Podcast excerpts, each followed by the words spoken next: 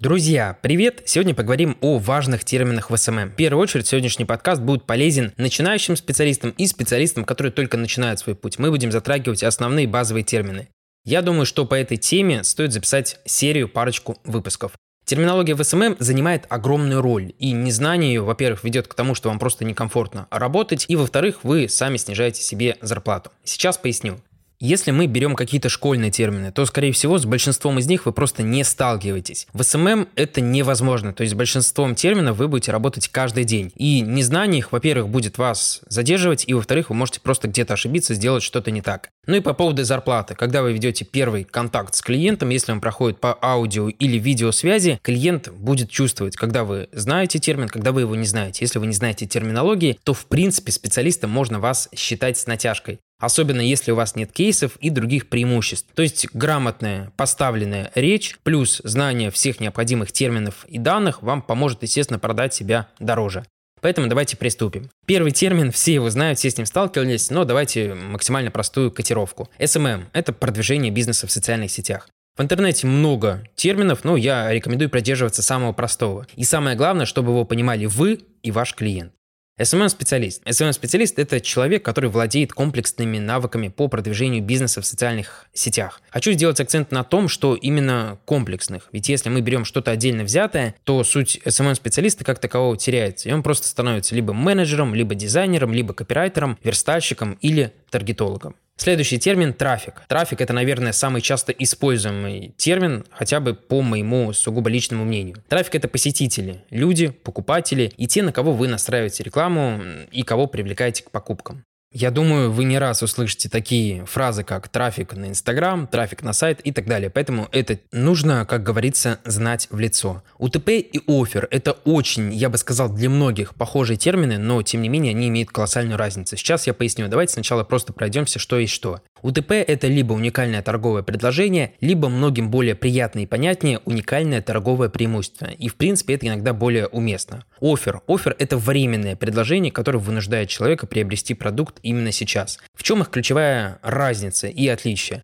Во-первых, оффер у нас всегда временный, вообще это закладывается в основу, что у нас оффер это то что-то ограниченное, это что-то с определенной коллекцией, тиражом, временем и так далее. Уникальное торговое предложение есть у нас в принципе всегда. Это то, что у компании не отнять. Например, вы закупаете качественные импланты из Италии. Например, вы уже сделали ремонт более чем в тысячи квартир и так далее. То есть это отличие поможет вам всегда понимать, что есть что.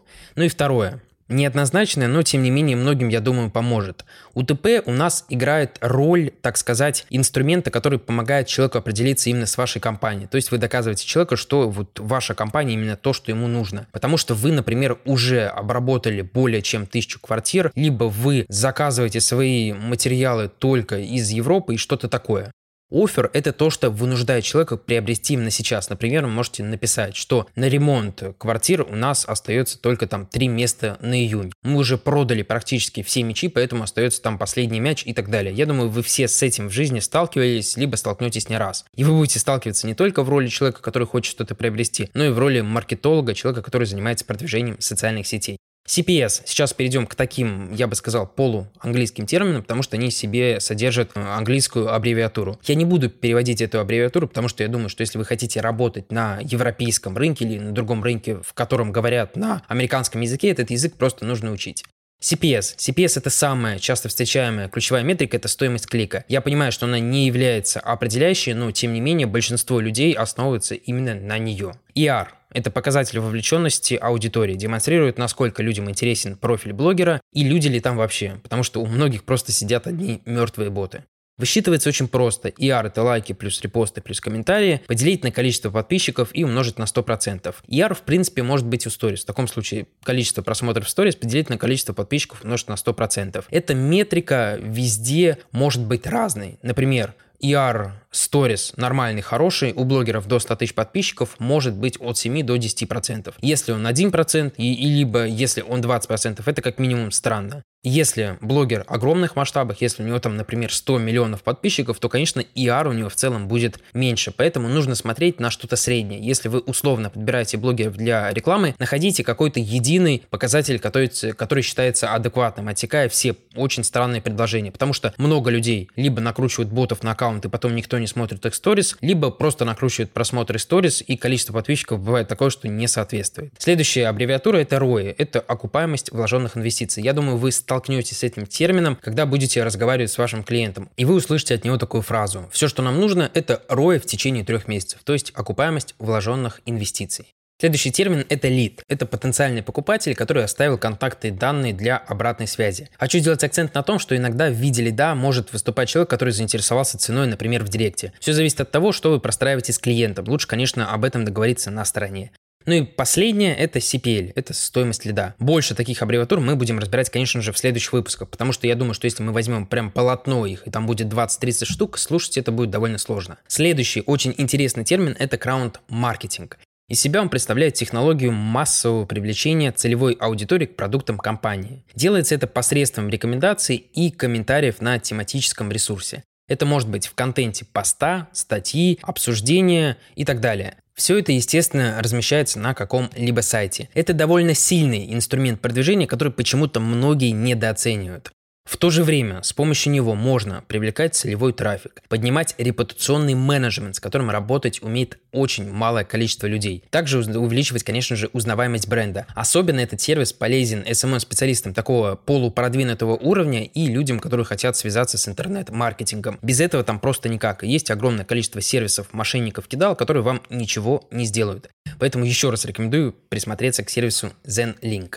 На нем вы можете приобрести релевантные ссылки, отзывы, вопросы, статьи, а также каталоги для вашей компании. Система работает очень просто. Вы регистрируетесь, добавляете сайт, настраиваете проект, и ваш сайт начинает продвигаться в поисковых системах. У Zenlink отличная служба поддержки и высокое качество, поэтому если нужно, обращайтесь, могу смело рекомендовать от себя. Давайте пойдем дальше. Лид-магнит. Лид-магнит – это бесплатное предложение для потребителя, которое он может получить, совершив какое-либо действие. Например, оставив контактные данные. Очень часто клиенты прямо во время разговора вам говорят, какой мы будем использовать лид-магнит. И вы такие: лид-магнит, у нас там может быть, например, какое-то бесплатное руководство, бесплатный первый урок и так далее. Этот термин, я думаю, что мы будем изучать еще дополнительно, потому что он очень важный и в реалиях современного рынка очень нужный. Воронка продаж – это путь клиента от входа и знакомства с брендом до продажи. По воронкам продаж у меня вообще есть даже отдельный подкаст, поэтому можно его прослушать, он довольно информативный и интересен. Таргетированная реклама. Вообще очень многие люди работают с таргетированной рекламой, но не знают, что это такое. Таргетированная реклама – это реклама в социальных сетях, направленная на определенных пользователей, которые разбиваются по интересам и другим гендерным данным. То есть, например, мужчина или женщина, людей либо такого, либо такого возраста, место жительства, образования и так далее. То есть суть в том, что мы сами выбираем аудиторию, на которую настраиваем нашу рекламу. свот-анализ – сложный термин, который применяется и в маркетинге, и в эс эм эм. Это стратегическое планирование, которое мы проходили в рамках прошлого подкаст-выпуска. Но напомню, свот-анализ – это слабые стороны, сильные стороны, возможности и угрозы,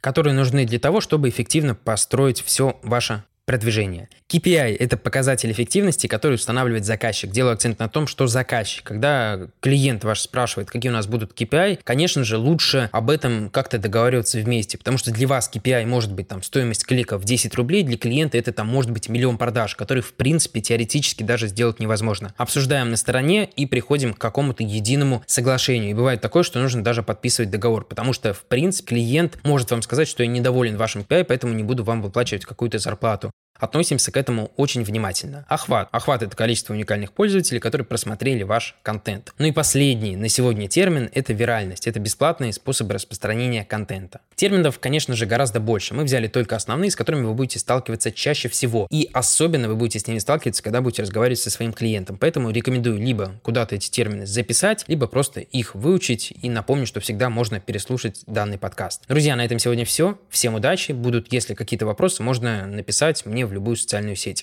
Всем пока!